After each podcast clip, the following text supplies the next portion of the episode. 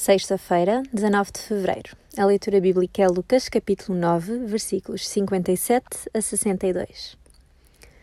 Quando iam a caminho, houve alguém que disse a Jesus: Irei contigo para onde quer que fores. Jesus respondeu-lhe: As raposas têm tocas e as aves têm ninhos, mas o filho do homem não tem onde encostar a cabeça. Depois disse a outro: Segue-me. Mas ele respondeu: Senhor, deixa-me ir primeiro fazer o funeral ao meu pai. Jesus replicou: Deixa os mortos enterrar os seus mortos, mas tu vai anunciar o reino de Deus. Houve outro que lhe disse: Senhor, quero seguir-te, mas primeiro deixa-me ir despedir da família.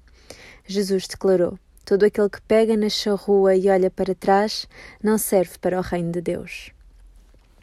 O discipulado tem um preço. Não podemos querer seguir e servir a Jesus estando agarrados a outros compromissos que podem rivalizar em prioridade com a missão de sermos servos de Deus. Quando nos dispomos a seguir Jesus, Ele tem de se tornar a nossa prioridade número um. Noutra passagem, Jesus fala em deixar casa, bens, família, profissão para o seguirmos sem reservas.